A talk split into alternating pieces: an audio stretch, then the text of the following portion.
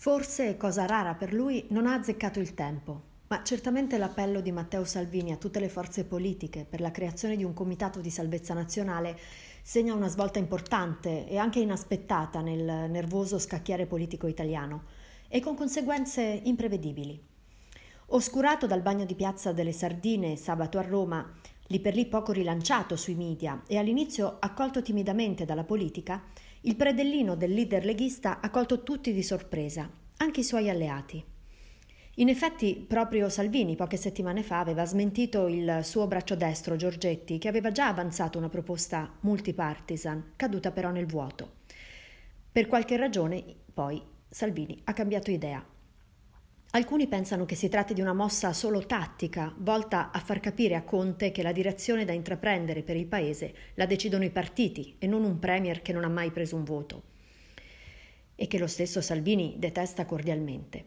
Altri pensano che sia una ragione semi-tattica con la quale continua il percorso di normalizzazione della Lega, utile a uscire dagli stretti confini del sovranismo tout court e magari anche dall'oggettivo isolamento internazionale in cui si trova la Lega a partire dal Parlamento europeo.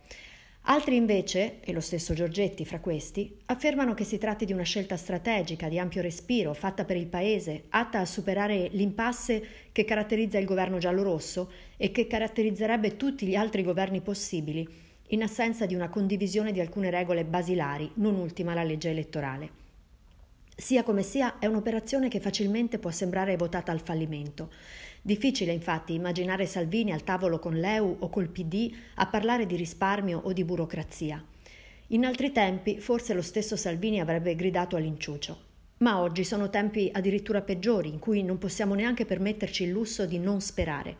E allora speriamo che questo colpo di scena serva in verità, al di là della tattica o della strategia, Salvini ha colto perfettamente il momento e identificato la necessità più urgente che c'è oggi, quella di una piattaforma comune di lavoro su alcuni temi, o almeno una disponibilità ad essa per salvare e possibilmente rigenerare il Paese, nella speranza che ce ne sia il tempo.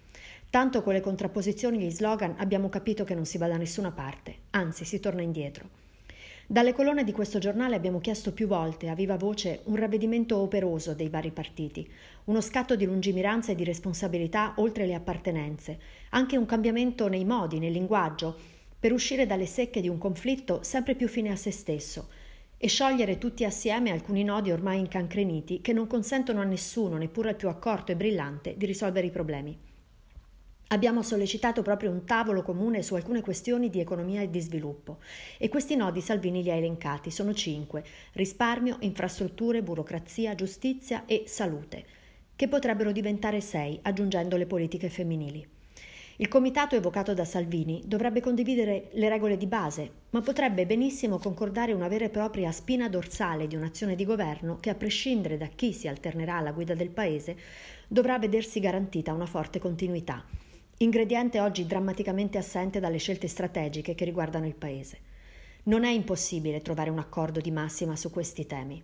Sul resto, poi, dalla sicurezza alla scuola, dalla difesa alle tasse, dalla cultura all'ambiente, ogni partito porti avanti programmi coerenti con la propria identità e si faccia misurare dall'elettorato. È ragionevole che Salvini, leader del primo partito italiano, abbia preso un'iniziativa di questo tipo.